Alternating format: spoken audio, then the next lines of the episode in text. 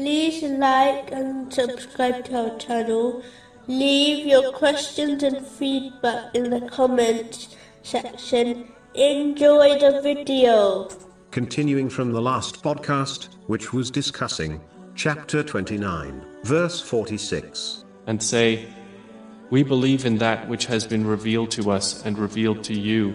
True belief involves fulfilling the commands of Allah, the Exalted, refraining from His prohibitions, and being patient with destiny, according to the traditions of the Holy Prophet Muhammad, peace and blessings be upon him. This includes the duties towards Allah, the Exalted, and those towards people, such as loving for others, what one loves for themselves, which has been advised in a narration found in Jami R. Tirmizi, number 2515. It includes keeping one's verbal and physical harm away from the self and possessions of others. This is in fact the characteristic of a true Muslim and believer, according to a narration found in Sunan an Nasai, number 4998. This requires one to learn and act on Islamic teachings. It is through this attitude which led to the success and superiority of the companions. May Allah be pleased with them.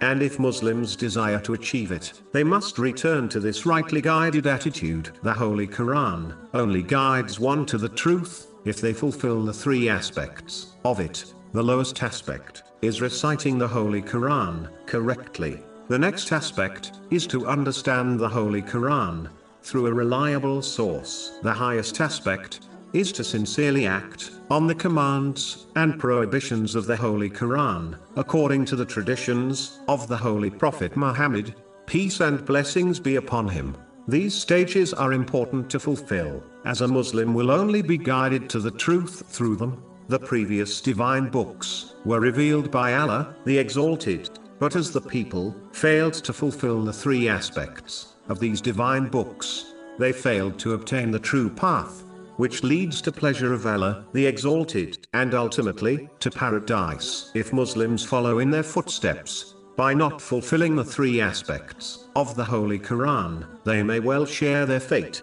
in the hereafter.